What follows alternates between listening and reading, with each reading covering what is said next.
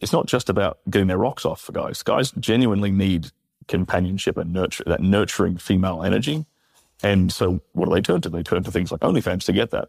And the women who make the most money on that platform are the ones who are able to nurture a relationship with a guy online that way. They'll learn, you know, where he works, what, like what his dog's name is, when his birthday is, what his favorite hobbies are, what his favorite music is, what he likes to eat. Like they'll remember and they'll keep a list of all of these things. All right, Stirling, welcome to the Man Talk Show. How are you doing today, brother? Amazing, Mike. Good. You know, I've been looking forward to this conversation. I think I was telling you before we started. I've been looking forward to having this conversation because I feel like you're a very unique voice within the, like the quote unquote men's space or the manosphere or like whatever label we want to put on that. Uh, and I really value some of the perspectives that you bring to the table. So I'm I've been looking forward to this conversation for sure.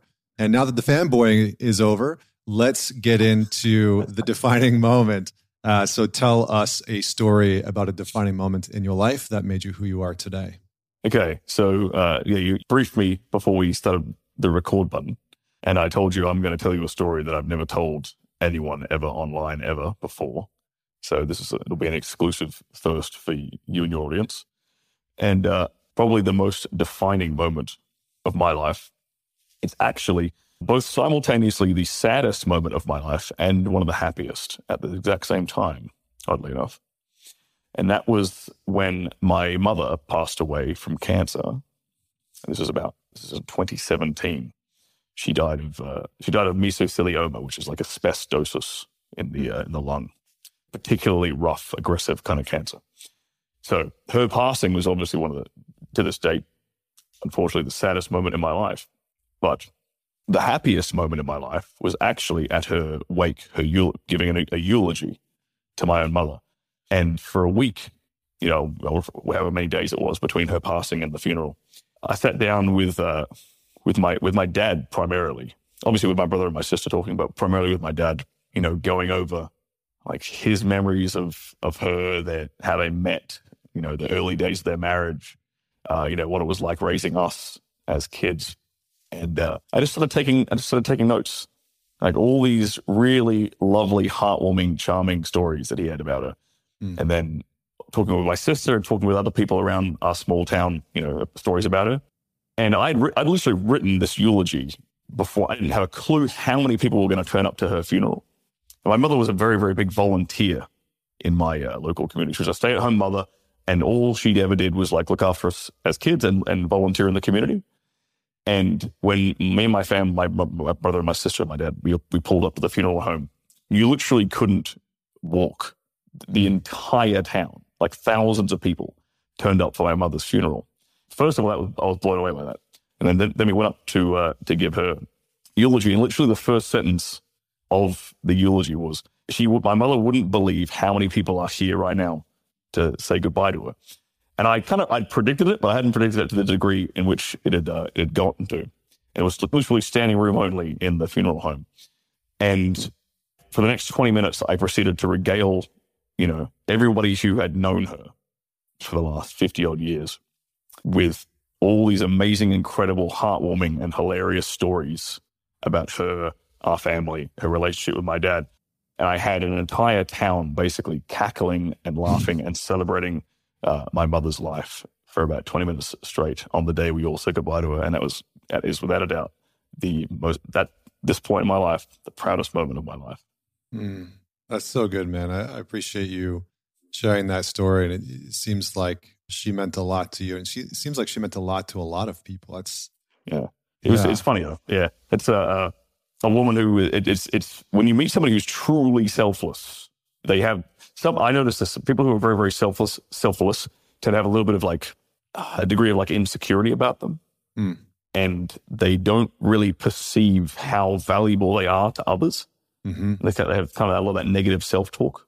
Yeah, I've, and it's a pattern. I know that was something my mother definitely had, and it's a pattern I've recognized in other people. What, what do you th- What do you think that is? Like, what do you think that? Because I I agree with you. I'm curious about your thoughts of where you think that comes from, or or why those two things are are connected. Yeah, I think it's fundamentally valuing other people's opinions over your own. Mm-hmm. So you put other people somewhat on a pedestal, and it causes you to have that like a lesser view of yourself. Your self esteem is a little bit lower. Your you base your opinions of yourself more on an external stimulus than your own internal validation. Mm-hmm. Yeah, and so I think that that breeds a little bit of insecurity. Mm-hmm. Yeah. So I mean, it sounds like it was hard for you to lose your mom. Can you just say a little bit more about what that was like for you, and maybe how that shifted your perspective on life? Did it change anything in, in your life? And um, it gave it's. I always try to find the the silver lining with anything in life. Um, and it was to me, it, gave, it was. I was extremely grateful for the way that my mother passed. I guess, uh, obviously, unfortunately, in a lot of pain because of uh, the cancer and whatnot. But we were all there with her at the very end. All of us were in the, the hospital room. Mm. And not many people get that. It gave me a really interesting perspective on death because most people like they walk across the road, bang, bus, that's it, game over, you know, or they're on a treadmill and bang, heart attack. You know, like it's there. A lot of people, most most people don't get to say goodbye, or their loved ones don't get to say say goodbye to them and be with them there at the very very end. And that is a true true blessing mm-hmm. to to have that moment and to be able to say goodbye to your loved one. And because of that, because of that moment, and obviously the, the build up leading to it, cancer sucks, man. Like cancer is an asshole because you know you kind of you, you see it it's, it's coming, like you know it's coming. Yeah, uh, it's yeah. coming from for a long time, uh, and both the person with it and everyone around them who cares about them is kind of dealing with that on a daily basis. But uh, yeah, because, because of that, I make sure that every time I see my brother and my sister, every time I see my father, anytime I'm on the phone with them, no matter what the conversation is, no matter how it ends, I always tell them I love them. Mm. And that's to this day, I never ever hang up the phone on my dad without telling him I love him first.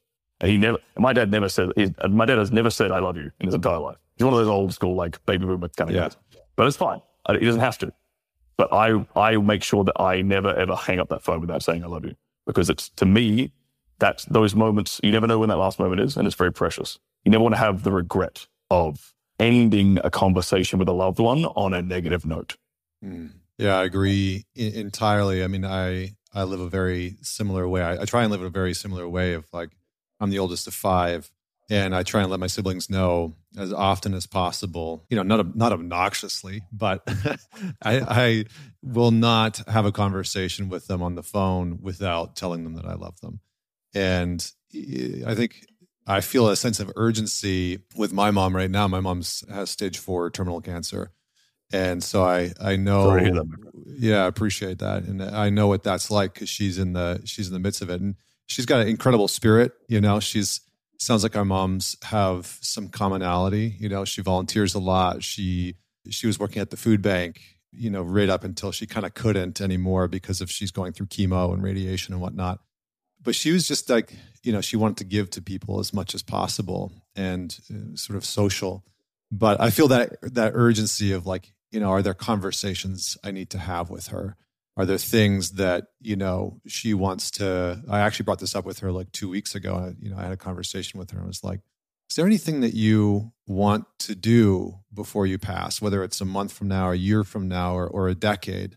Uh, is there anything that you want to do, or are there, are there any conversations that you think you and I need to have? You know, her response was, "Well, I think that we should definitely spend some more time together because I I live like two and a half thousand miles away from her." And so I was like, okay, cool. So we're, you know, made some plans for that. But just as we maybe wrap up this part of our conversation, you know, having that time with your, I have two questions actually. Having that time with your mom at the end, you know, were there, were there certain things that you wanted to do or certain things that you felt like you had to say or that you wanted her to know? Like, how did you handle that passing of, of a parent? You know what? I always had this, it was this this thing with my mother, I always kind of felt sorry for my mother in a weird way. Because she was so selfless, like I mentioned.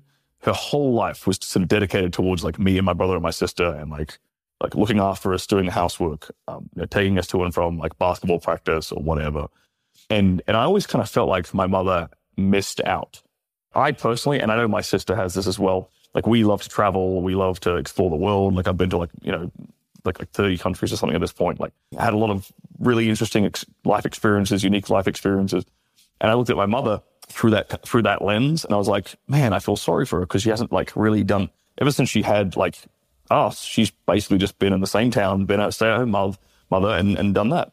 Mm. And it gave me a very new, pers- like talking with her towards the end and talking particularly with my sister and her, I got a new fresh perspective on like how much she truly loved being a mother and how much fulfillment that gave her. And that took away that feeling of feeling sorry for her. Mm. Because she wasn't, she was living the life she, the life she wanted to. You know, in a weird way, I kind of felt there was a little bit of guilt there. Like I felt guilty because she, she had to look after me and she didn't get to like live life. But it wasn't, there was no need for the guilt in the first place because she truly, truly loved being a mother and was fulfilled. And that was her like, and dad made, made, made sure I knew that too. Like there was nothing more that she loved more than being a mother. Mm. And, and knowing that and coming to that conclusion at the end was very, very important. Yeah, I love that. I love that because I, I think, especially in our modern culture, where there's been this degradation in some ways of being a mother, you know, that it's like somehow not enough for a woman to just want to do that, you know, or or to play that role, or that that can't possibly be fulfilling or rewarding enough. So it's it's interesting to hear you say that the, the last question I had, and then you know we've we've got some other ground and territory to cover that's very different from this. We're like a very hard, hard right. We're we're about to take a, a hard, yeah, right or left, whichever direction. It doesn't matter. How, if at all, would you say that your relationship to her shaped your perspective of women and the way that you relate to them? Yeah, it's a good question. Because my mother was so like again super selfless, uh, not you know very quiet, very demure uh, it kind of, in a weird way, it kind of it kind of made me attracted to women who are like very much the opposite for that. At least at least in my early twenties, so I kind of went after like the wrong kind of women, I would say. Uh, See, this is this is what I was saying before we got on the call that you and I were kindred spirits. Ah. this this part right here, this part right here. The same mistake, yeah. so, yeah, I guess um, and, and you know, a large part of that is because like my parents never sort of had, I never had any conversations with my, with my parents about like women and relationships and, and girls and, you know, how to, how to vet women and stuff like that, which is a large part in why I kind of do the work I do. Like I consider myself more of like, I like to think of myself as like a big brother to a lot of guys. And that's kind of like the angle I try to take. I'm like the big brother that these guys never had. I'm like, mm. I'm not mm. their father figure, but I'm like the big brother you can have like an honest conversation with, and he's gonna he's gonna give you the nuanced kind of like realistic perspective on things. Yeah. So for me, it was more of a, ca- it was a case of like trying to look, looking for something that was kind of the complete polar opposite, more exciting, more, uh, more, more risque, maybe a bit, yeah, a bit bad, not like a bad girl, not a good girl was what I was mm-hmm. kind of looking for in my early 20s. Mm-hmm. And, uh, now, now I realize that that is definitely not where I want to want, you know, that's not the kind of woman I want to have a family with. So that kind of changed. Yeah. Interesting. Okay. So let's, let's uh, ease into the other part of the conversation, which is what got you into the porn industry in the first place? Like, how does one find themselves at the doorstep of a of a sex scene? Yeah, you know what? It's actually there's those two things are somewhat related, actually, because because I was thinking about death so much for like the you know, the, the year or so of her diagnosis. I uh, yeah, when you're thinking about death a lot, it just it's just constantly on your mind, right? With this thing looming in the in the in the forefront. And there was a period of about a month straight where I literally woke up every day and I asked myself the same question. I said, if I died today, what's the one thing I would regret having never tried? And it, for me, and for me, the answer for 30 days straight was basically porn. And that's a degenerate, retarded answer, but it's the answer. Uh, that's honest, honestly the what, what came to me. And I think a large part of it was because it just seemed so, so far fetched of a goal to even possibly comprehend. Because I'm from, I'm from the middle of, I'm from butt fuck nowhere, man. I'm from like a 3,000 person farming town in, in rural Western Australia. Like Perth, if you don't know where Perth is on the, on the West Coast, it's the world's most isolated capital city. There's, there's nothing near us at all. Tiny population. There's no one there. There's definitely no big industry of, of adult entertainment there. So for me, it was just this weird thing of like, I, I like to do things that I like to prove people wrong for a start whenever I can. If someone tells me I can't do something, it immediately makes me want to go out and do it just to shove it in their face and prove them wrong. So it was this sort of thing where I like, what's the most outrageous thing I could possibly think of to do that seems really, really impossible, like super hard for a guy to get into, super hard for a like, but is also somewhat like attainable for me within my kind of skill set. And that just stuck out And that answer was the same answer I repeated to myself for like 30 days. And I was like, you know what? Fine, let's try it. And uh, yeah, I kind of made my way through.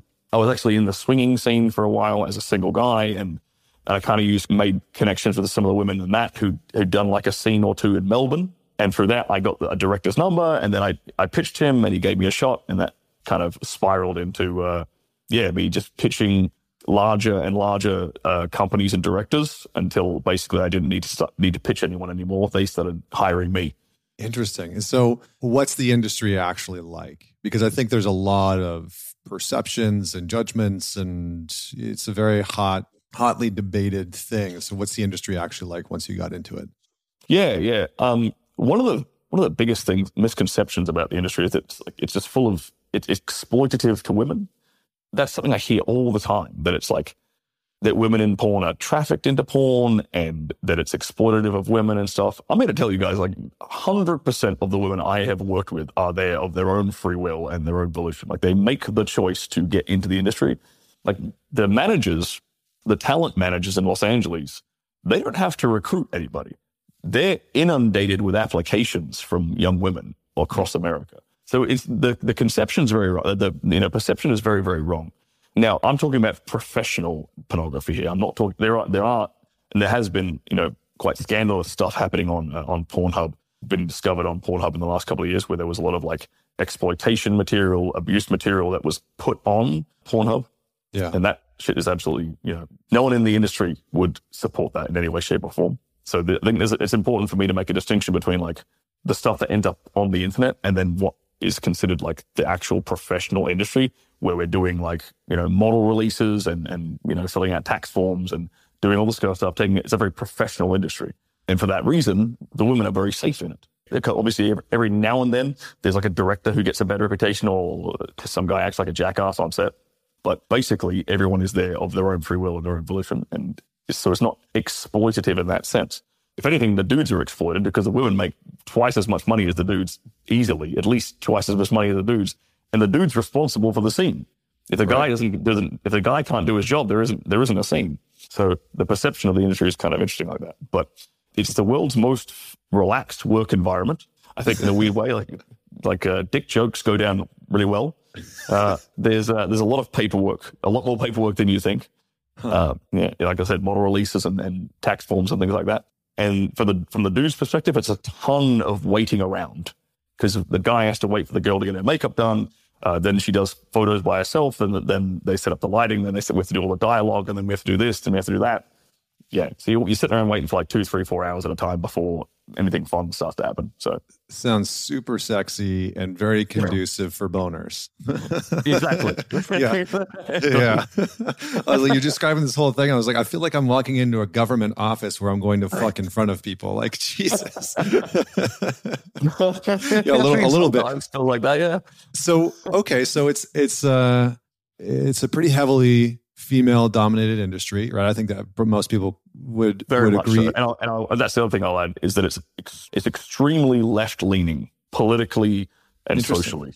I mean, it's it's based in California. The industry hub is California, which is unsurprising that those two things correlate. In the same way that like it's unsurprising that you know companies like Google and Facebook have like a left leaning political slant because they're all the headquarters are all based in California. So the, the, the adult industry is exactly the same. Hmm. Yeah, so you can't, you basically can't, uh, if you came out and I had to keep, this is why for five years, you know, shooting in, in, in, in the porn industry stuff, I couldn't speak my political leanings or anything out loud because I'm, you know, right wing when it comes to that sort of stuff. And, uh, yeah, I would have immediately lost my job had I expressed my opinion. So people in the industry who are kind of more, you know, right leaning in their, in their, you know, politics, economics or whatever, they learn to keep their mouth shut very quickly. Hmm. And do you think that the industry is more left leaning simply because the nature of, of the business that it's that the that the porn industry is more socially accepted within the political left than totally. in the political right?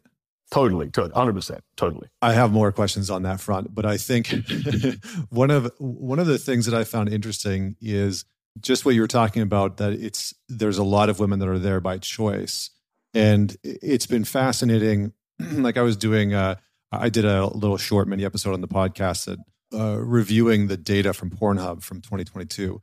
and just doing like a little bit of like an analysis and a commentary. One of the things that I found was fascinating wasn't Pornhub necessarily, it was OnlyFans, and that OnlyFans had generated like $4.8 billion in revenue. Yep. Which was astounding to me. I was like, that is a shit ton of money. And so I get, you know, I get why a lot of women are going into that space. It seems like it's probably oversaturated by now. But what was it like for you as a as a guy to enter into the space and you know are are women in the industry treated different from men? What's the expectations of men? And then then we'll we'll talk about some logistics in a sec. Yeah, they're, they're, they're treated very very differently. Got the like I said the, the the name of the game in terms of getting work for a guy is about reputation and, uh, and performance, right? Whereas with you know if you if you screw up, it's very very hard for you to get rehired again by that same director. Um, you got to be very polite. You got to watch your manners. Be, be be very respectful to the director, the people who are actually paying your check. With the women, they don't have to be as careful. Uh, they can some sometimes they can rock up late because some they can be rude to the other people on set, and it doesn't it won't affect their career very much, if at all, uh, because they are the product. They're the thing that the customer wants, mm. and that is what dictates whether or not they get work. It's got nothing to do with like the the the opinion of anybody or the reputation amongst other co-stars or like people in the industry. Whereas with the guys, that's entirely dependent upon uh, their, their line of work or how much work they get is de- entirely dependent upon that. With the uh, yeah, with the whole OnlyFans thing, it's interesting. It was this perfect storm where lockdowns were happening all over the world. Everyone had to stay at home. No one could go to work. And so you've got this perfect storm of two things: all these guys sitting at home, lonely and bored, and then you've got all these girls who are now out of a job. They're like, well, what can I do to make some money? And all of a sudden, within within the space of a month, OnlyFans became a household name. OnlyFans had been around for three years prior to 2020. Really? At least three years. It's been it's been around for for longer than that. And then in the space of a month, bang, like it became a household name. And you started seeing all these legacy, all these people who had kind of gotten on the bandwagon early are the ones that, especially if they figured the game out, they stuck with it. They're the ones who are pulling in like six, sometimes seven figures a month. But you can you can see graphs of like the income distribution on OnlyFans, and it's a very very exponential graph. Like it's the top 0.01 percent who are making any money, mm. and the bottom like five percent make under like I've seen it. I saw the graph recently. Like the bottom like ninety percent make less than five hundred dollars. Right. Month.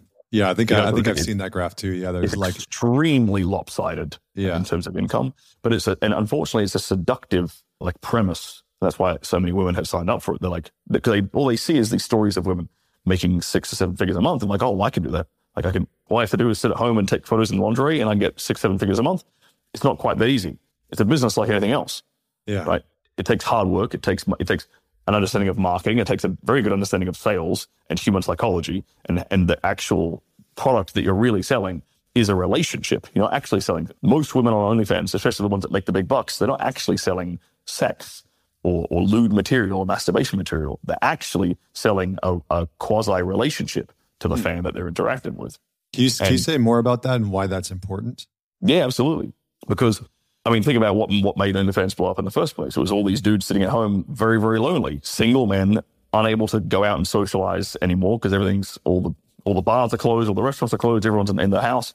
Okay, great. Now, now all these dudes are lonely, sitting around horny, not not just horny, but also lonely and lacking that companionship, lacking that, that relationship.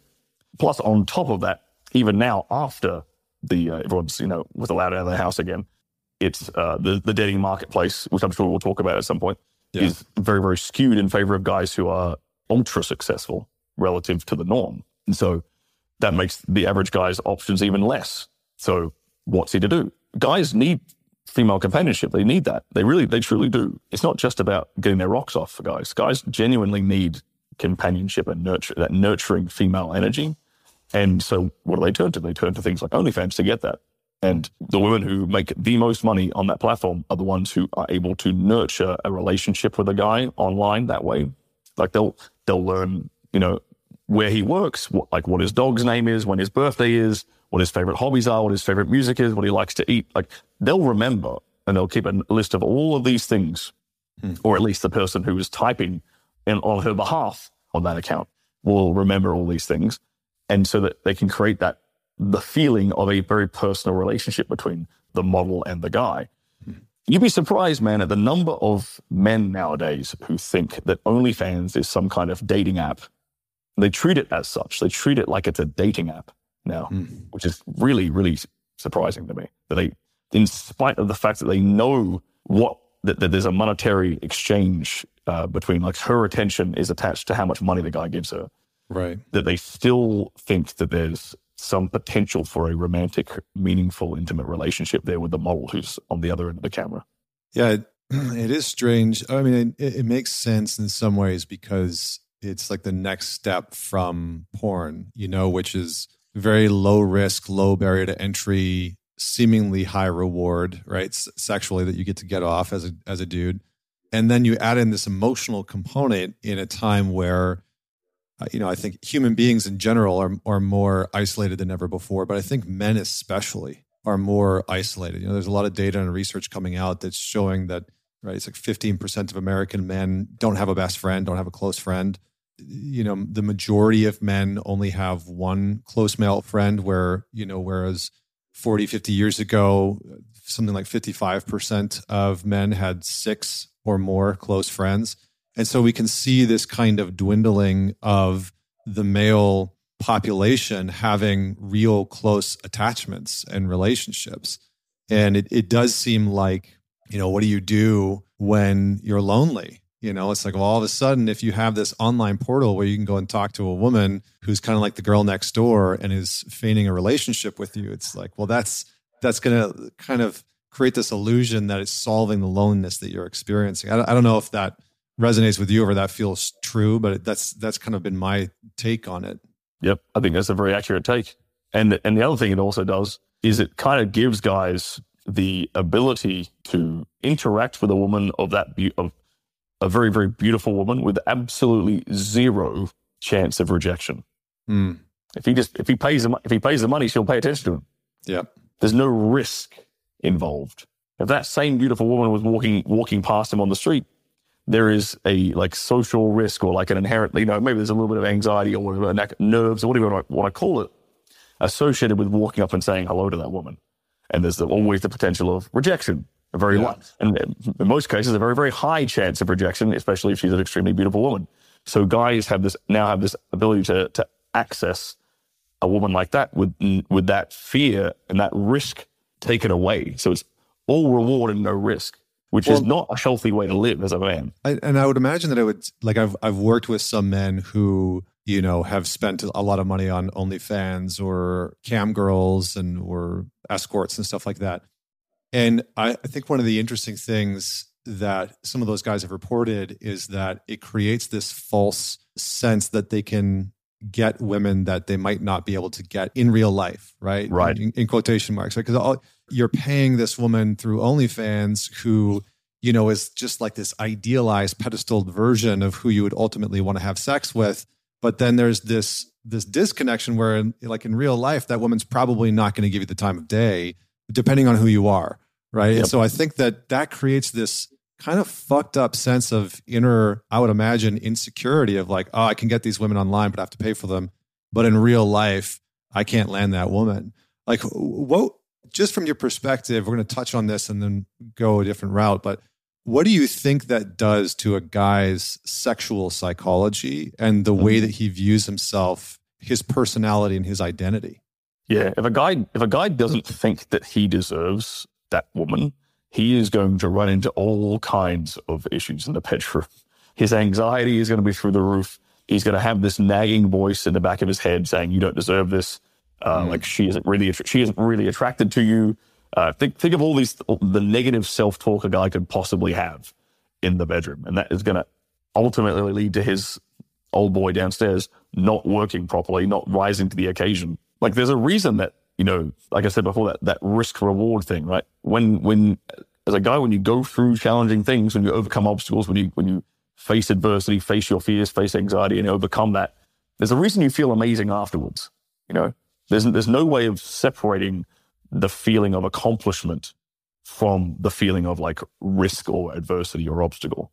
Mm. That those two things have to go hand in hand, and it's that overcoming of that obstacle or that, or that adversity or that anxiety that leads to that increase of self esteem and confidence, which ultimately, in, in this case, talking to women or, or you know seducing a woman and getting her into the bedroom, that confidence translates over into the bedroom. When you know you're you've attracted her into the bedroom, it will allow you to perform appropriately.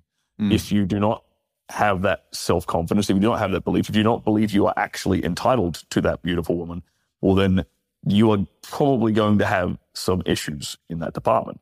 And uh, yeah, I, I, I agree with what you were saying before. Like, it creates this this false sense of bravado where the guy thinks he can attract a woman like that, but deep down, like he's he's kind of he's trying to convince himself of that because deep down he knows that out in the real world, if he went onto the street and talked to that same girl, he wouldn't be able to do it. So he's they're really in that situation lying to themselves to mm. try and protect their own ego. And we all do this, and everyone does this in some way, shape, or form with different things, where they will they don't really truly test themselves because it's much more comfortable for somebody to hold on to whatever their current worldview is, even if it's flawed and incorrect. It's far more comfortable for them to, to, to do that and try to like defend it rather than risk having that worldview absolutely shattered by mm. testing themselves in the real world. And, you know, whether that be testing themselves by, you know, talking to a beautiful woman, going out, starting a business, making money, uh, testing themselves in the gym or, or in a boxing gym or in an MMA gym, you know, up against another opponent. It's having your your ego tested is a very healthy thing, especially mm. for young men, I think. I agree entirely. And we're going to come back to that during the dating conversation, but I, I have a couple questions that I want to explore. One, uh, specifically around porn, and then we'll move on to dating, and then we'll move on to like, you know, let's call it sexual sexual mastery in the bedroom. That's how we're going to close the conversation. Tell me a little bit about the the difference between sex during a scene versus mm. sex with a with a partner. I think that's one of the big questions that people have. Yeah, it's, it's night and day, man. Um, that was one of my one of the best things actually when I when I got out of the industry. Sex became a, so much more fun hmm. because it's no longer like a chore. It's no longer work and you know you no longer have a director telling you what to do and how to fuck. Mm. Uh, so, you know, that, that, must be weird. what's what's that like? Just touch on that for a sec. It can get annoying, uh, but it's only it's only really the first time you work with a director. Because the first time you work with the director, you're kind of figuring out, okay, what kind of shots does he like? What kind of angles does he like? What, how does he like the scene? So, and and what's the script that he usually like? The kind of the scripts he shoots. So you know, I need to get these certain shots at these angles. So the first time is a lot of like me learning to work with him and him learning to work with me so we can like okay i can get the shots he needs like i can turn the woman the way he needs to see with his camera angles and then after that we kind of have an understanding. So he will be a lot more patient with me and i'll be a lot more patient with him and we'll, it'll be a lot more enjoyable and fun. But the first time is a lot of learning.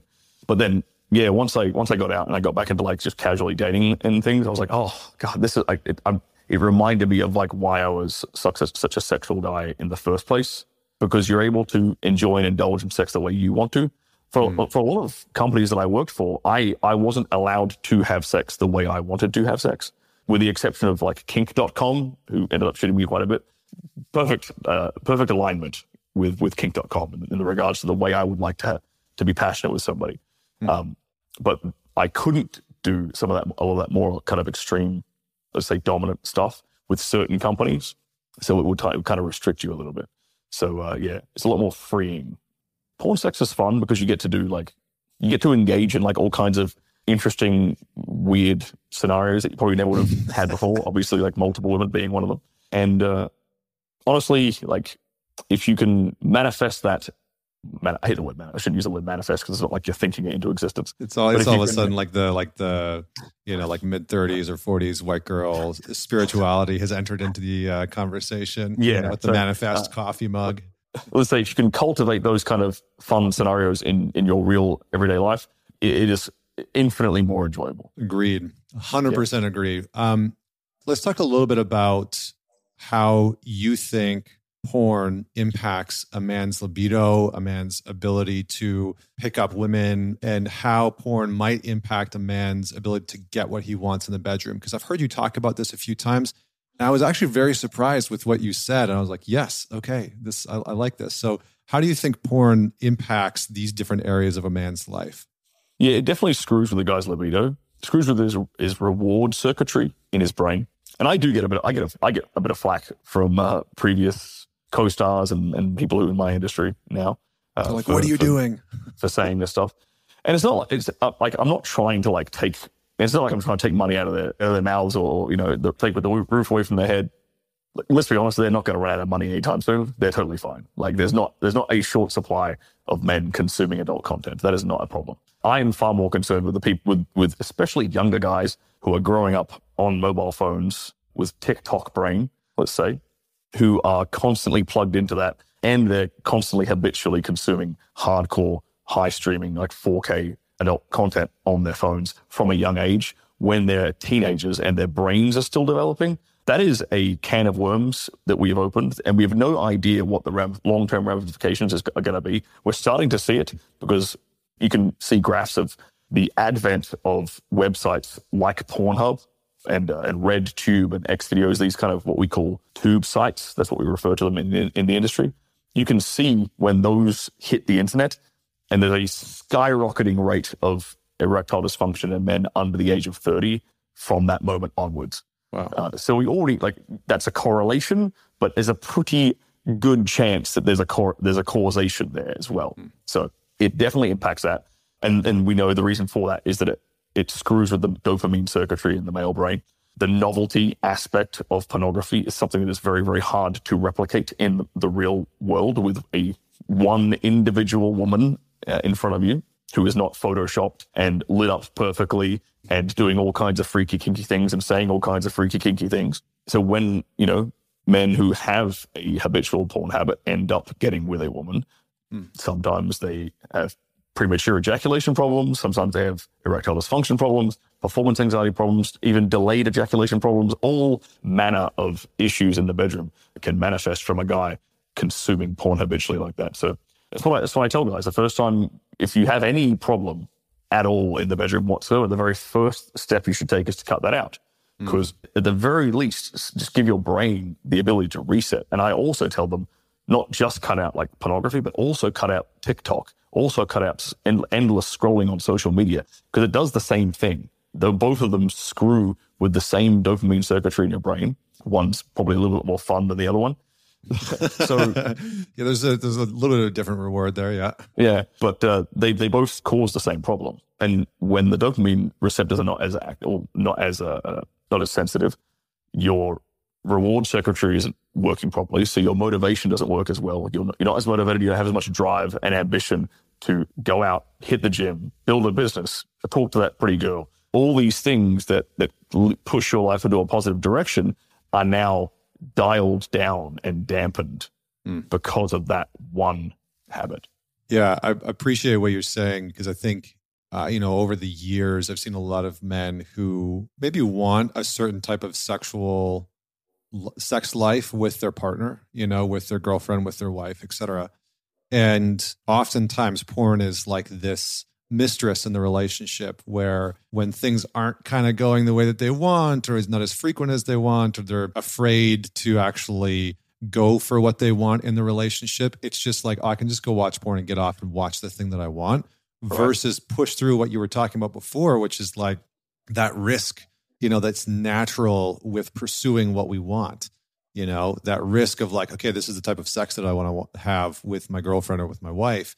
There's going to be some risk that's inherent in that, that I think porn makes a, a very easy case for guys to just like check out and not have to go do that. Um, yeah, they'd, they'd rather, you know, open up a tab on their browser than have a somewhat uncomfortable conversation for like yeah, a few minutes. 100%. You know? Hundred um, percent. I'm I'm curious how what, one of the big questions because I, I think I told you before we jumped on. I polled my audience. You know, I have a, a, membership platform with like hundreds of guys from around the world, and I pulled my Instagram audience. And one of the biggest questions that I got from men specifically was how you would talk to your son about porn and sex. And I thought that was really interesting but it's a question that I get a lot, and I'm I'm also curious, very curious to hear your take. So, how would you approach that? It's a very good question. So, with with pornography, I, I would porn specifically, I'd make sure he knows everything I just mentioned. So, here's the problem with it. Here's what's gonna here's what's gonna do to your brain. Say this, and I'd take I'd make the exact same argument for things like TikTok, like I said. or uh, you know endless scrolling on Instagram or endless scrolling on, on Twitter. So I'd make that exact same argument. You got to be, especially as a young man with a developing brain, you got to be very careful over this. I'd also make the exact same argument for things like weed and and uh, alcohol. I'd say I'd avoid consuming them, mate. Like this is gonna this is going to have very negative ramifications uh, that you can't it's you, either you can't reverse or it's going to be extremely hard to reverse and come back from that. Now, in terms of talking about actual sex, one, there's a massive difference between pornography and sex. I make sure again fundamentally understands that people the people on, in pornography are, are acting. It's actors. They're doing they're doing it's kind of it's actually it's a combination between uh, acting and like extreme sports. Like they're doing things that for at, at weird angles and weird and weird trajectories for your viewing pleasure, not necessarily for each other's pleasure. I like uh, I like that description. Act, uh, acting and extreme sports. That's good, man. So, uh, you can, you can, however, you can take some, you can take inspiration from from pornography to spice up your own sex life. If there is something to be taken away from it, it is that. It is the fact that you can use it as inspiration for like your own your own bedroom, and uh, obviously in a, in a consensual way with your partner who actually want, if she wants to actually indulge in that, and that involves having a conversation with her. And in, in regards to uh, yeah, again, going down down the rabbit hole of talking about sex with you know like a, a teenager or a teenage boy or something like that basically teaching them all the things that, I, that we didn't get taught as, as kids ourselves, man. Like we got, okay, in Australia, at least we got basic sex education, you know, understanding how pregnancy works, understanding how, you know, how the period works, understanding like why he's feeling, you know, these certain like feelings right now towards girls when he didn't have those feelings before, understanding the, the consequences of engaging in unprotected sex, be that mm. pregnancy, be that STDs, but not trying to make him, like. and I would endeavor to ha- have you know, these kinds of adult conversations with my son without making him feel guilt or shame in any way about sex and about his sexual desires. Because I think that is very important, especially for young men. And I think a large part of the reason that men have problems in the bedroom, especially when it comes to expressing their desires and their fantasies and exploring, you know, maybe kinks with their partner that they might be interested in exploring, is that they have they have ingrained shame and guilt around their sex drive and their sexual urges. Mm. And they express those through porn use because it's the computer or the, or the, or the mobile phone isn't shaming them and guilting them for having those desires. So they, they still have them. They're, they're not, they're not going away, but they've, they've found an outlet to indulge and engage in them without the fear of being shamed or guilted for them. So I would start by saying, look, there's, not, there's absolutely no shame and no guilt in, in, you know, in having sexual desires towards a woman. You shouldn't feel guilt or shame for it. You should be respectful, and you should it should obviously be consensual, and you should never you know, push a woman's boundary. And I'd teach him how to to know a woman's boundaries and how to recognize that, and how to uh, uh, make a woman feel comfortable and safe and secure with him, so that she feels comfortable enough to participate in sex with him, which is also another important thing. We just get young young boys today, especially, get you know, they get taught that they're they're the devil and they're evil and they're bad and they're all potential rapists, which is absolutely not the fucking case. Mm-hmm. Sorry to swear in the show. I, uh, I just get a bit annoyed when people say that.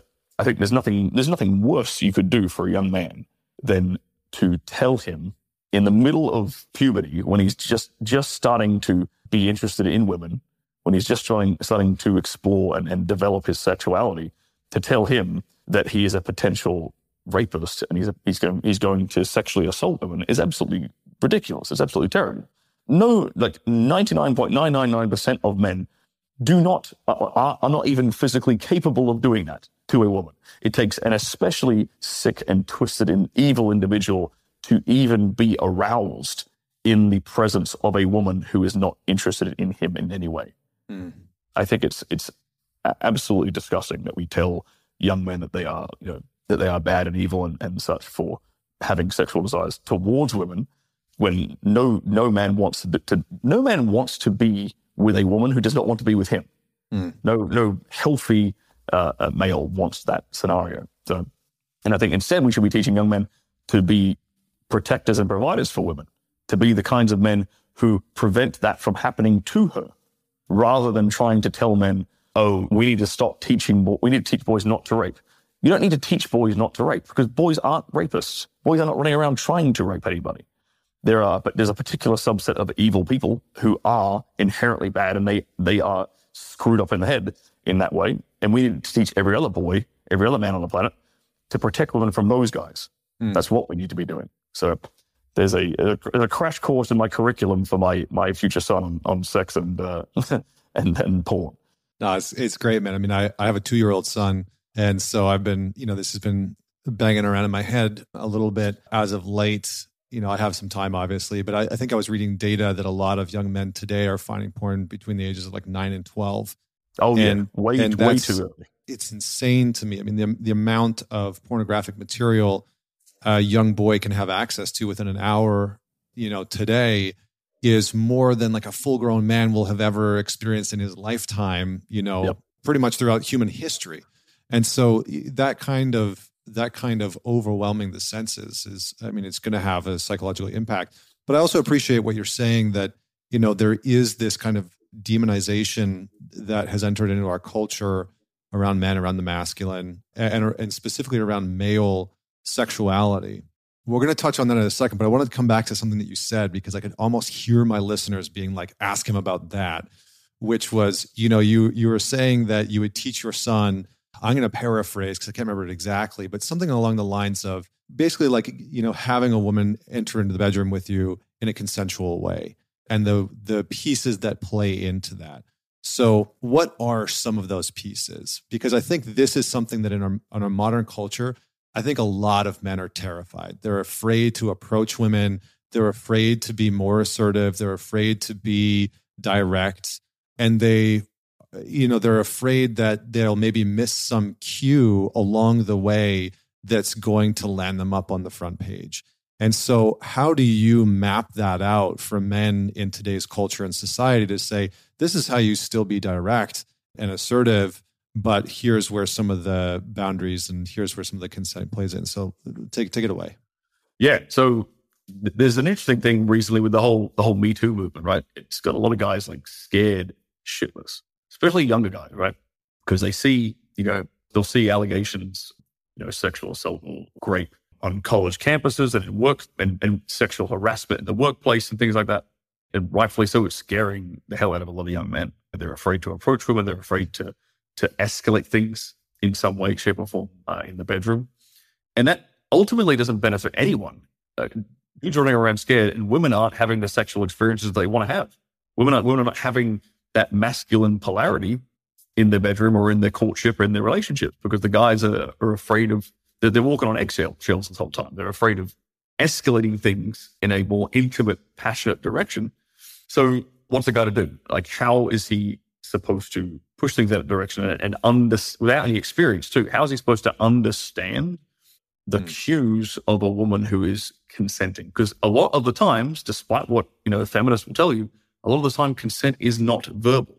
This idea, and we, we, we knew this. People, people knew this fundamentally for the longest time. Like we didn't, previous generations, we the human, human species has been around for thousands and thousands of years. We didn't need lessons in like verbal sexual consent in order to procreate for thousands and thousands of years. And you can't convince me that people have been sexually assaulted for thousands and thousands of years. You know, we've had loving families, loving relationships between men and women since the dawn of time. And, you know, our ancestors were able to figure this stuff out without too much issue. To me, what, what I need to tell, what I would tell young guys is, look, you've, you've got to learn to pay attention to what women physically respond to more so than purely relying upon like what's the what's the exact phrase? It's called like, like overwhelming outstanding like verbal consent. Because no one wants to no one wants to go into a bedroom scenario and sit down with a checklist of do's and don'ts and, and write out a contract. That is not how intimacy works. It's not how it's not that's not sexy for the man or the woman a woman wants a guy who just gets it a woman wants a woman wants a guy who can read her body language and understand when she is receptive to something or where she's not receptive. And I think a concept that can help guys a lot is this idea of green light, yellow light, red light, or, or amber light, what, what Americans call it. So there's so there's certain things which are an absolute green light, which is you know if a woman tells you you know like I want you, please do this. That that's like very very obvious verbal consent. That's an obvious green light. And no one has a problem inter- interpreting that signal. Those are things that are obvious red lights when a woman is tensing up physically, when a woman is obviously giving you a very, very verbal no, or I don't want to do that, please stop, or anything like that. It should never get to that stage. But in but in case it accidentally does get to that stage because you're not as a man, you're not very experienced, or you might, might have made a mistake, or you might have misread some verbal cues or some body language cues. Okay, that's an obvious red light. We stop. That's where you completely stop. We don't go any further. But then there's there's the the amber light, the yellow light, the middle the middle situation where I think Bill Burr did a really good comedy piece on this once. He did a great skit on this where it was like the uh, the concept of no means no, and women will, will betray this concept themselves all the time. Women will women are the biggest culprits of this. A woman women will say no means no, but then when they're on a date with a guy that they find attractive, it'll be no stop. But what that actually means yes, that actually means please proceed. And it's, and it's in a flirtatious way. And it's done in a way that says what's really being communicated there is she's saying, I want you to proceed, but I don't want to feel like a slut. I want you to proceed, but I don't want to feel like I am responsible for this escalating in a sexual direction. I want you to be the man and escalate it in that direction. The learning to recognize those that, that, that middle way, that those those amber amber lights, those yellow lights, that is the part which gets a lot of guys confused. And socialization in general is important for that. You can't learn these skills by sitting at home and only interacting with women through dating apps and only interacting with women through like Facebook Messenger or Instagram DMs. You have to get in front of women in the real world and have female friends and be and socialize with women to learn and understand when they're flirting with you, to learn to understand when they're when when they are receptive to physical es- escalation. Mm. Yeah, I'm I'm very grateful for having been in the dating market pre Tinder. You know, it really it really forced me. And like my buddies and I would like we would go to the clubs or to bars or you know just like just out. You know, just being out and approaching women and talking to them, grocery stores, you know, the gym, the yoga studio. Like, didn't matter, but it's you know, it's a very confronting thing at first. I remember being a young man, I was just like, oh man, like I gotta go talk to that woman. and I remember the like tension in my body of like, okay, she's looked over at me like three fucking times. And this, you know, it's sort of like I can feel in my body that she, like she's wanting me to come over and talk to her, but there's still this huge resistance. And so, you know, I can only imagine being a young man today where a lot of those social cues and that socialization that you're talking about has been stripped away and what we're left with is uh, you know trying to interact with people digitally and then when you get in person it's just a complete shit show which yeah. we're going to circle back around to this this mastery piece of like you know dating relationships in the bedroom but that kind of segues me into this question that i actually really wanted to get your take on which is how do you think ai is going to impact porn because ai is like it's here and it's coming. And it's like, it's a real thing that I think is going to change a lot of industries. So, how, if at all, do you see AI impacting the porn space and, and what do guys need to know? How do we sort of um, not protect ourselves, but prepare ourselves maybe? Yeah, it's it's funny. I've, I've been in chats with a couple of guys who are they're kind of playing around and experimenting with uh, AI in that space in particular. So I think there's two things that are gonna that are gonna happen.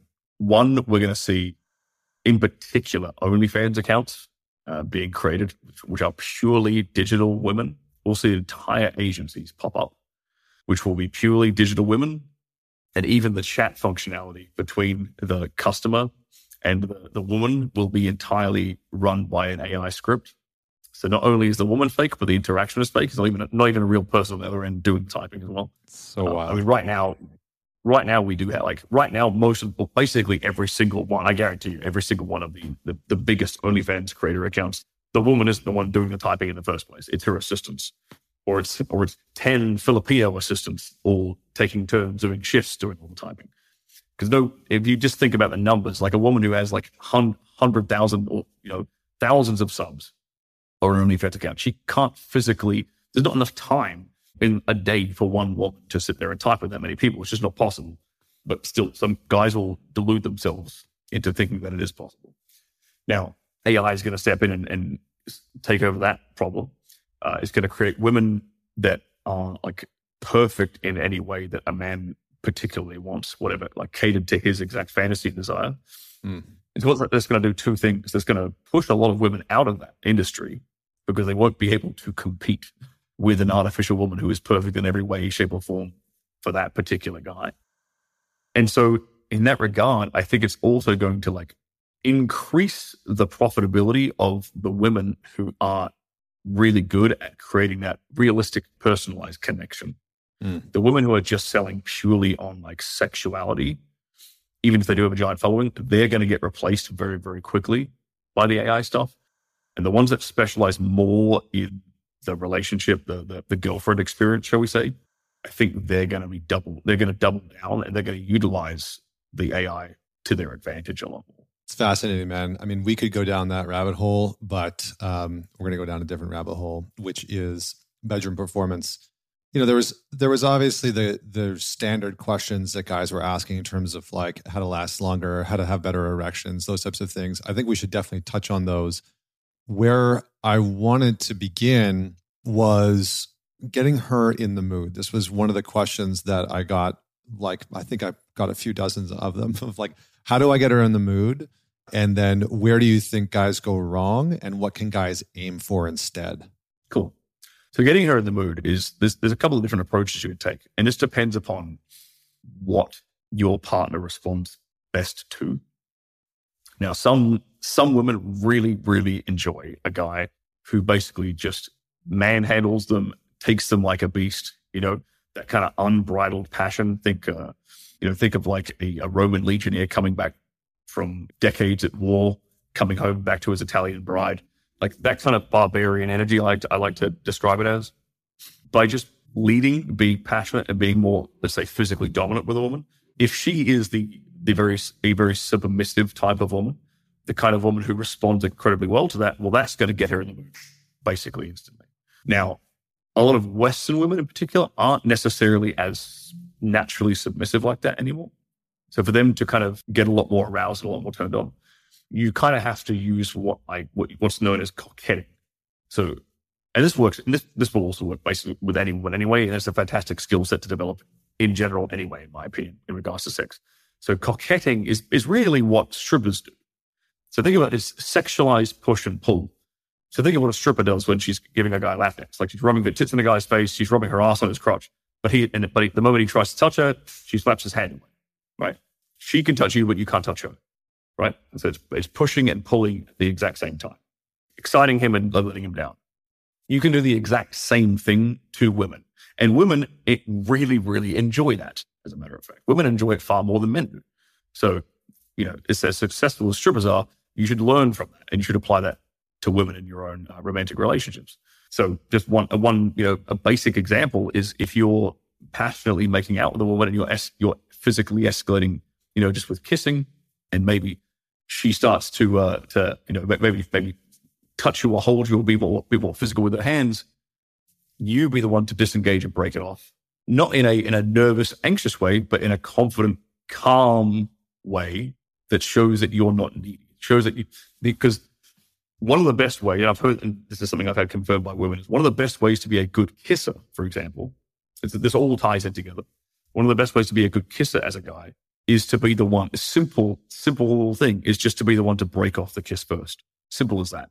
It's not, you don't, you don't have to get all bogged down in like, how much tongue do I use? Do I suck on the lower lip? How, how much, how long does it last? How, how, you know, all these little intricacies and technicalities.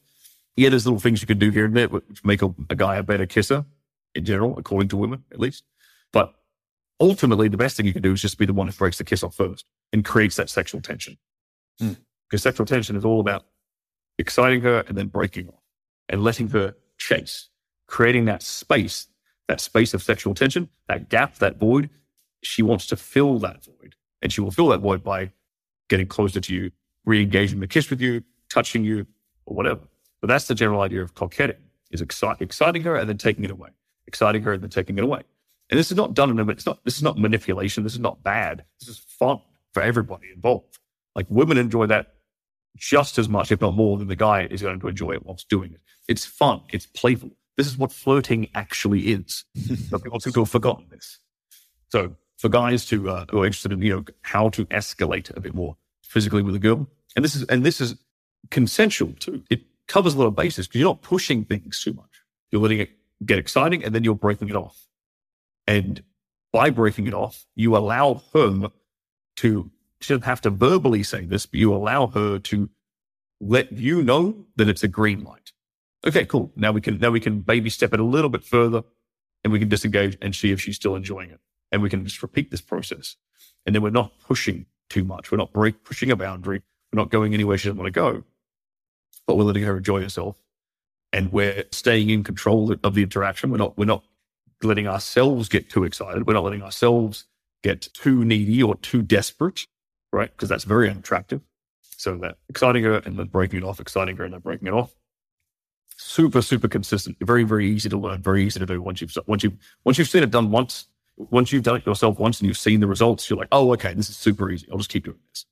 And what you're referring to is mostly like within the buildup, not within the act of of intercourse. Both. Both. It works. It works everywhere. It works incredibly well with the build up. Obviously, with kissing, uh, you know, with being a bit more fond, like fondling, a bit more physical. But you can also apply this exact same principle to penetration. You can apply the exact same principle to oral sex. You can apply it to everything. So it's it's a great tool to have in your toolkit at all times. Because I, I guarantee it, there's not a, there's not a woman on this planet who will not enjoy that. Yeah, it's like uh, it's like a form of edging almost. You know, it's like getting closer and closer and then backing off, and then closer and closer and then backing off. Exactly.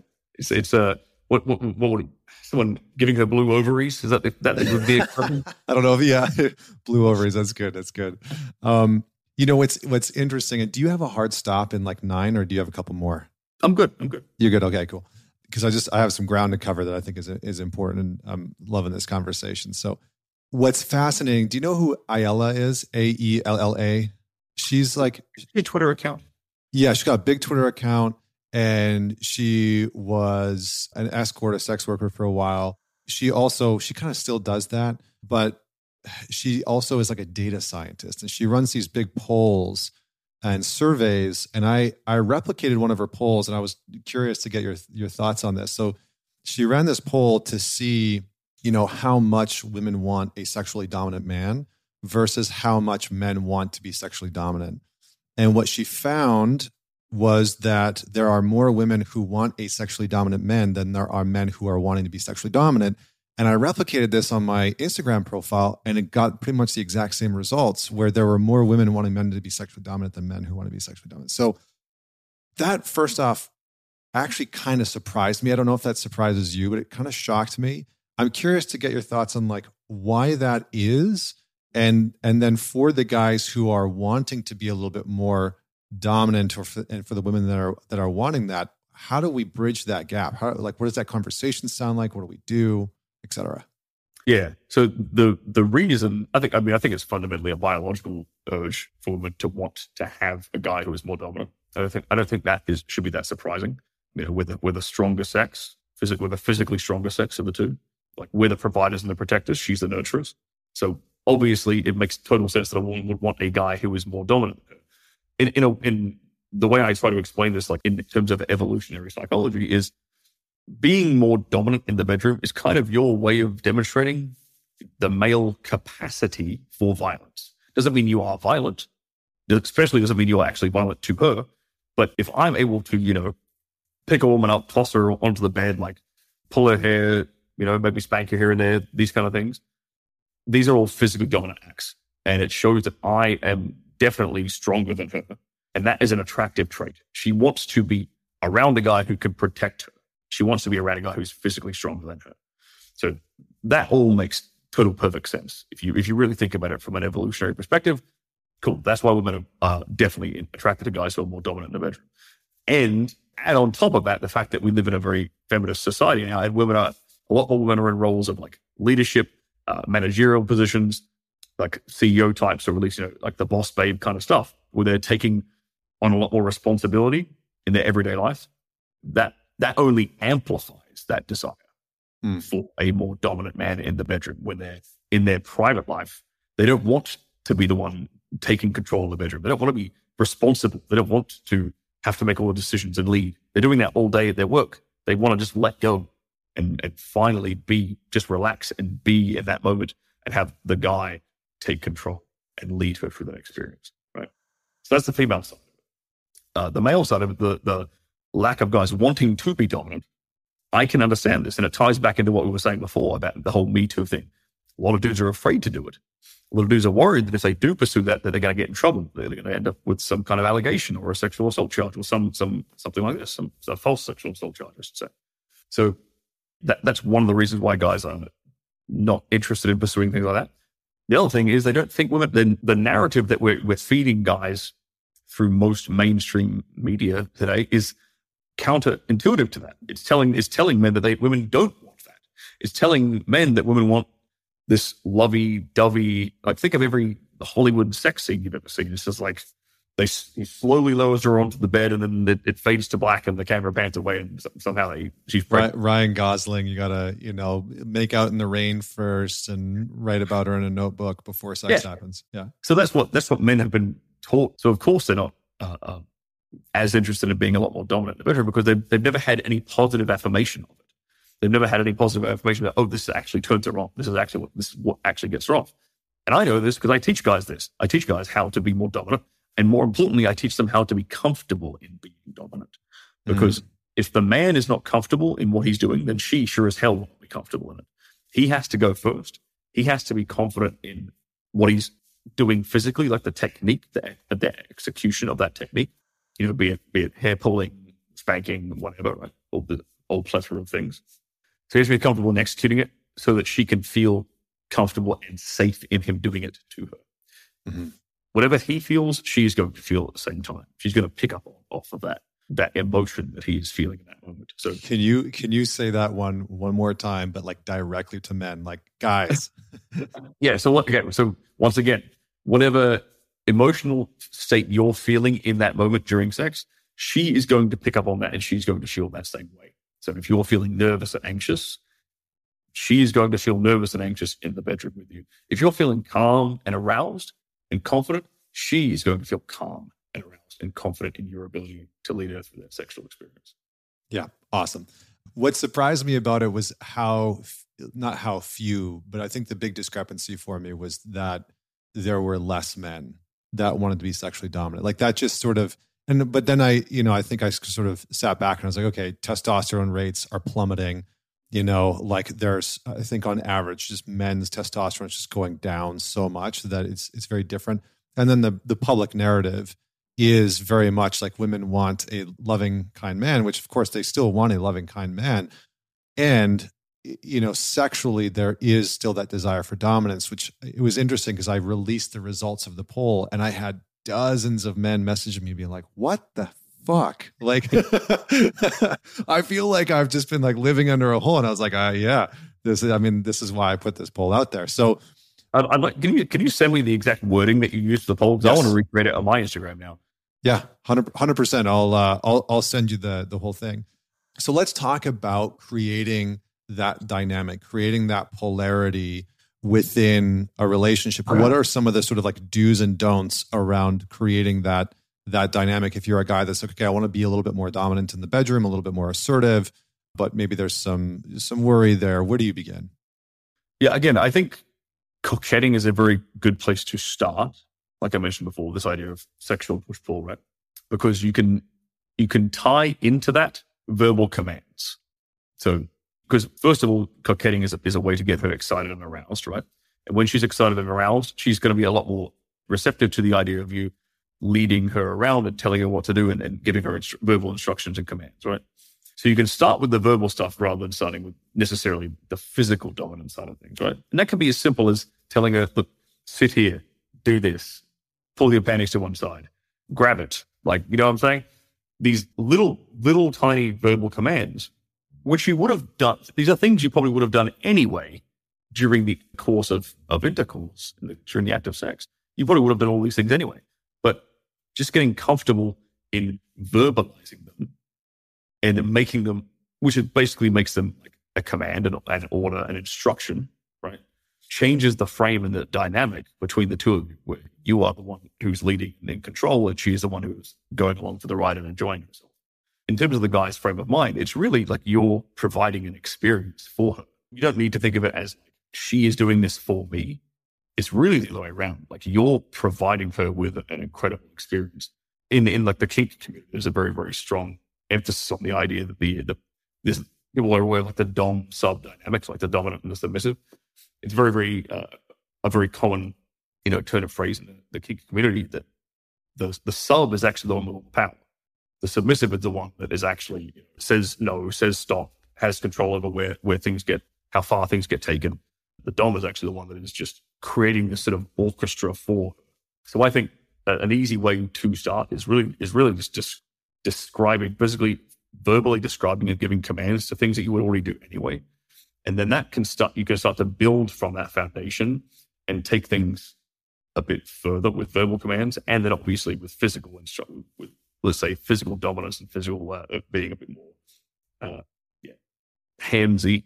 I mean, there's lots of, lots of, I'm trying to give you guys like a big, like a more, a more of a broad, like top down, like holistic approach rather than just saying do X, Y, Z yeah. yeah, yeah there's, a, there's a ton of X, Y, Z things I could just rattle off. Yeah. I think it's better to understand like the general principle so that you can then go and do things your own way. Yeah, I think I think that part's super important, right? Like finding your own sexual identity or your own sexual style. I think is super important. What I've told a couple of the guys in the community is like practice outside of the bedroom with commands. You know, just simple things like "come over here," you know, or. "give me a kiss," you know, kiss my neck, give me a hug. Yep. Like, you know, just like simple things because even doing that for some guys is really confronting, you know, just sort of stating, just sort of stating those simple things and sort of practice it out of a moment where there's not as much pressure, you know, is can can be super helpful for for some guys. But um, okay, I can't skip past these other pieces. We'll probably come back to this the next thing that I that I wanted to talk about was the difference between attraction and arousal. And this is something that I talked about recently and created like a little a mini episode on, but I'm curious to get your take. Is there a difference between a woman's attraction and arousal and what would that difference be? Um, I think if you wanted to get really semantic about it, I think an honest way of looking at it is attraction is is kind of like the pro- the protective provider side of things, and arousal is like the uh, the genetic side of it, like the need for the seed. Because mm. there's the, there's the yeah, there's, there's like the protect there's the protector and the lover, right? Those are the kind of the guy who gets her panties wet, and then the guy who she wants to build a future with. Because it's can I just interject there? So I just I, I don't mean to keep interrupting, but it does seem interesting that Hollywood sells a different version than what women buy in romance novels, right? Because you've got like Ryan Gosling in this movie, and then you've got Fifty Shades of Grey and Dorian Gray, which is a completely different character. But and then you have shows like Sex Life and you know all these types of things. It's like, well, the archetype of what women are are like sort of drooling over is very different than I think what most men have grown up witnessing you know, or being told that men that women actually want. Do you agree? Totally, totally. Yeah. The funny thing about Fifty Shades of Grey, if he was living in his mother's basement, it would be like a horror story. That's true. That's very true. Yeah, I wouldn't. Uh, that'd be a very different story. He wasn't a billionaire. That is not a love story. right. Yeah. Yeah. I mean, it's. uh Yeah. Anyway. um, where were we? What was the original question again? arousal and attraction. Arousal yeah. Yeah. Attraction. Yeah. So arousal are the things that make her want. In, in, another way of looking at it, arousal are the things that make her want to, to have sex, like then and there. You know, like I said, get that get her wet between the legs, and attraction are the thing are the things that make her want to partner up with you and make make her want to have you, or to more broadly to be in your life, because there is that there is that dynamic of. My, my friend Rollo Tomassi used the phrase alpha fox versus beta box. That's the that's the phrase he uses for it. I think it's been that's a pretty apt description too. Like this and we see this in, in women's like mating choices, especially when they're, you know, especially when you look look at their partners through like college years and things like this. When when mm. women are, you know, tend to be a little, especially American women, tend to be a little more promiscuous. They will be uh, they will go after the guy who's exciting, the guy that arouses her, instead of going after a guy who's necessarily attractive as a long term partner. And those the things that make a guy attractive as a long term partner, you know, things like like money, you know, the, the ability to provide for her, status, you know, security. Those are a little bit different from the things that might necessarily get her aroused and excited. And things that get her aroused and excited will t- tend to be more dominant characteristics. Like when you look at you look at guys who are like professional fighters, like boxers or MMA I know some guys who, who've done this professionally. There are no short supply of women who are aroused by them. They are very arousing men because they're dominant and they're, they're physically imposing. And women's subconscious deep down knows, okay, this guy could probably kill every other guy in this room. So I want him, you know, and I want him now. Mm. So that is an arousing, attractive, an arousing characteristics of a guy versus the guy who's, who, you know, maybe he's taking you out, taking her out to dinner and, you know, has a yacht or has a nice car or whatever. That's an, that's attractive because it's, it's attractive for like long term security. It is interesting because it, it seems like Tinder data kind of backs that up too, right? You've got like, what was this? It was like, if you take 50 women and 50 men, 45 of the women are going to go after five of the men, right? It's, and it's, and it's generally those types of guys that look like they have a good amount of status, but they also meet certain physical criteria. Yeah. And yeah, it's it's a very interesting conversation. A buddy of mine and I had this recently because I'm like 6'1, 6'2, 205 pounds, like not a small guy. And, you know, he's five eight, you know, not not as like muscular. And he was having problems on dating apps. And I was like, oh, that sucks. And he was like, no, you don't, you don't get it. He's like, you don't understand what the experience is like. And I was like, oh, you, yeah, you're probably right. Like, I don't understand what that experience is like. I'm sorry. Um, and, and so, but it, it is interesting to see because it almost sounds like what you're saying. And I'm curious to get your take on this. Is there a biological imperative that you, that you feel like women have towards a certain type of man that creates that arousal, or can you be a man who, under any circumstances, can create arousal? I think you can be, you can work on it, and you can be a man who creates arousal, and you can be the, you can try to. I mean, ideally, you want to try to be the guy who's all round. You want you want to try to be the guy who's all those things, right? Because it, okay, it's, it's, it's.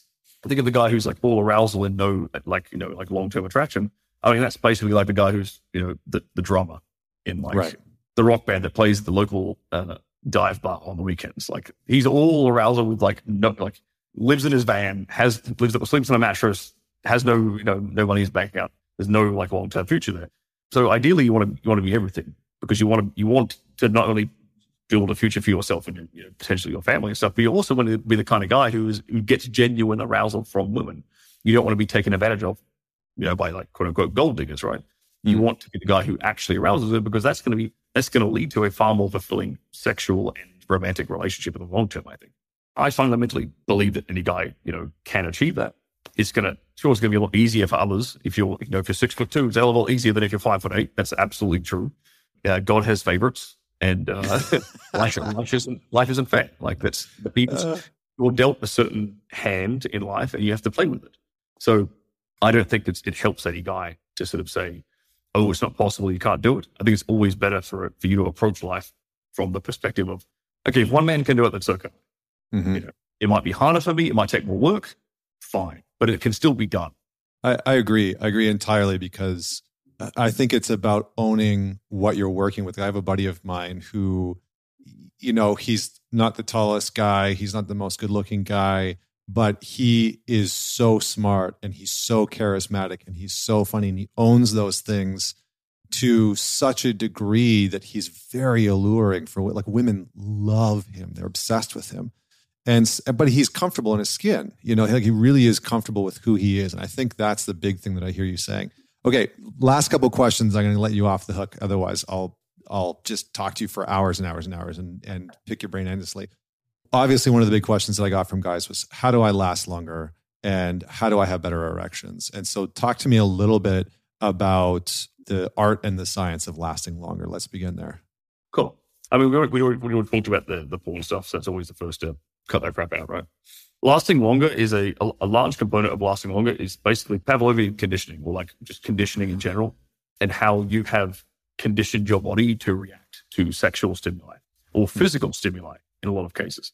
So the way that men masturbate, the way that, especially when it comes to pornography, a lot of guys will tr- are deliberately, accidentally training themselves to finish quickly because they'll, they'll jump online and watch a video and then they're beating their meat as fast and vigorously as they can, and they're trying to finish as fast as they possibly can. And obviously, what is that doing? If you don't understand anything about Pavlovian conditioning or anchoring and conditioning in general, you're literally just training your body to bust as quickly as you possibly can. So why are you surprised that when you are with a beautiful woman who's and it's probably a novel experience for you if you're not having that much sex, why are you surprised then if you're coming very quickly? It would be like walking to and from the grocery store every day and then expecting to run a marathon. Yeah. Right? You're just not going to you haven't conditioned and trained your body to respond that way. So obviously, if you have, if you have a long-term partner and you're still running into that kind of an issue, like it's not, in that case, it's probably not a novelty thing because she's not genuinely super novel, right? Because you've been with her for several years, but you still might be conditioning yourself to have sex with her in a certain way that leads to you climaxing quickly. So mm. one of the things I always used to do whenever I was having sex on set for pornos is I'd always do the, my, my least favorite sex position first. Because what tends to happen is if a guy, and this is from my own personal experience and from talking with other professional male adult film stars like myself, is if you can last at least like five minutes, if you can kind of get over that hump of like excitement within the first five minutes, then typically you can last as long as you really want. But if you if you lose control, if you if it's slightly out of your control within those first few minutes, then you're kind of playing uh, you're playing catch up. You're kind of in recovery mode the whole time. So the first position, the first thing, first kind of physical stimulus you go through during sex will tend to dictate like how sensitive you feel throughout the rest of the sexual interaction. And another thing, another very, very common thing that I noticed amongst other male porn stars is they'll go down. They'll start sex by like by eating pussy, and they'll start that way because it does two things. One, the actual like in, influx and the, the smell and the indoctrination of like pheromones that you can get from you know, a woman's groinal area makes you excited and, and makes you aroused and gives you a gives you a hard on. And two, it allows you to have that hard on without it being overly stimulated to start with for a few minutes, so you can have control over it and you can mm. last it. Yeah, that's that's the lasting longer side of things. In terms of the erection side of things, there's two, so there's two differences between there's a difference rather between what's known as erectile dysfunction and what's known as performance anxiety, and people tend to conflate these two together. Unfortunately, um, erectile dysfunction is a blood flow issue. It's like a it's a physical condition. You've got arterial plaques, perhaps not just arteries throughout your body, but also there's arteries in your penis. And if you have arterial plaque in there, like calcium deposits, then you will not be able, the, the blood vessels can't relax as much, expand as much, and, and be filled with as much blood. So that will hinder your ability to maintain a strong, long lasting erection. So that's kind of erectile dysfunction. That, and all of that comes down to diet, exercise, hormones being as healthy as you possibly could be. Unfortunately, due to the standard Western diet, that tends to be compromised quite a bit. And then the performance anxiety side of things is the mental component. One of the you know, a big mistake that people think when when it comes to this problem, if they can't get it up in the bedroom, the first thing they do is they reach for the they reach for the little blue pill. They reach for Viagra or Cialis or something like that. And what you don't realize, what they, they fail to realize is that a lot of the times when that actually works, it's a placebo effect because it doesn't Viagra and Cialis don't give you an erection, they help you maintain one for a longer period of time. It's a, it's a blood flow thing that Viagra and Cialis fix.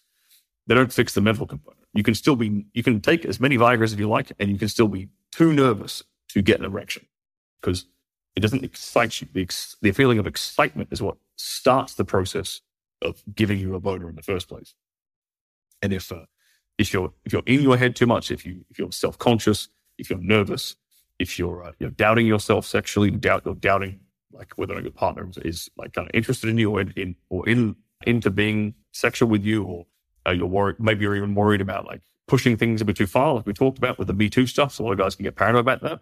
Hmm. That can all that can can start to hinder your ability to relax and be present and be in the moment because the erection is like we talked about before, a relaxation response. You need to be relaxed. And the, the ideal state, the ideal ideal mental state for a man in the bedroom is actually one of calm arousal. He's excited, but he's not. He's not too excited where to the point where he doesn't have control. He's gonna he's, he's gonna blow his load very quickly, and he's not too excited to the point where he's actually nervous about his performance either. It's a calm, confident arousal is the ideal male state of mind to go into sex with because then he can last as long as he wants. He can enjoy himself he's calm enough to maintain a strong erection and everyone's, you know, she's having a great time, he's having a great time, everyone's happy, right? Mm. So how do you achieve that mental state? A large part of that is taking the pressure off of yourself. I think guys will come into the bedroom from a kind of performative frame of mind. Like they need to perform, they need to impress her, they need to deliver, to feel like a man, you know, to feel like they've uh, given her a good experience.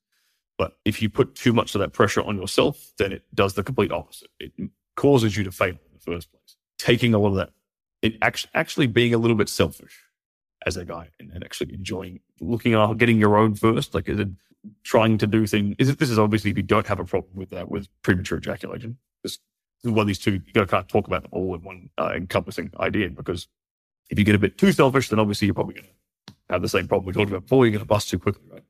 But if you're not selfish enough, then you're not paying attention to your own body and your own needs. And you're not going to be uh, in that calm state of arousal.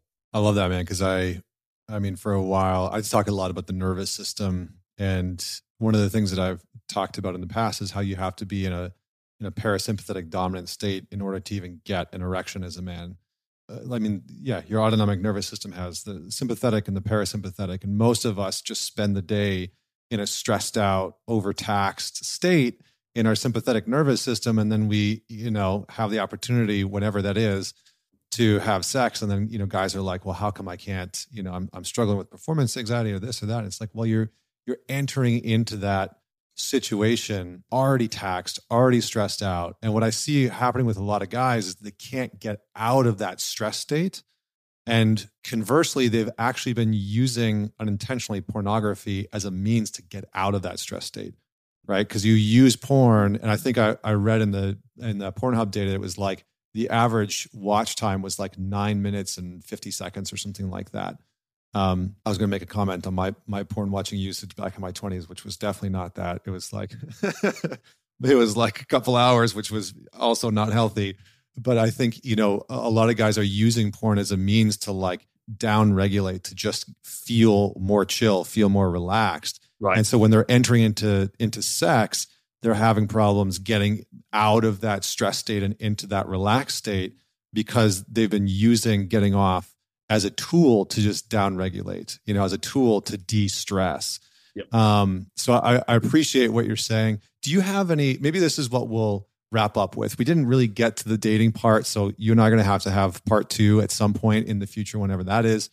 But do you have any recommendations or tools that you recommend for men to deal with that performance anxiety, to de-stress before sex? Because I think for a lot of guys, that's a it's, it's a big problem, big challenge.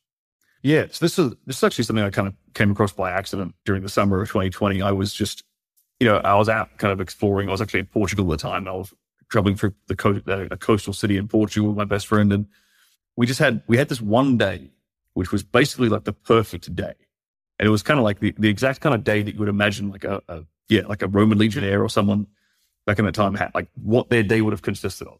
And it was, and it came down like I think we we labeled it this this the I think it was the six S's. And let's see if I can remember. It was like sun, sparring or squatting, right? Uh, sports massage, steak, sex. I don't know, just five. But basically, the idea, like if you look at the, the first like five, I'm probably missing out one or two of things here, all the things that allow your hormones to kind of have a have a healthy reset and allow your body primarily to like relax and chill and dis- deregulate, like you said, right?